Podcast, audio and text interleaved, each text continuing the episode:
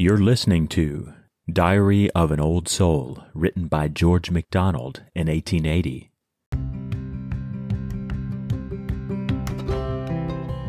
To a slow end, I draw these daily words, nor think such words often to write again.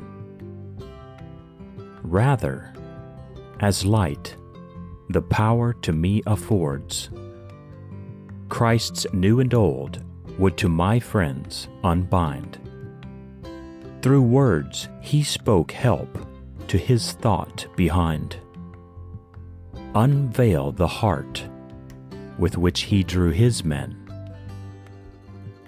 Set forth his rule o'er devils, animals, corn, and wind.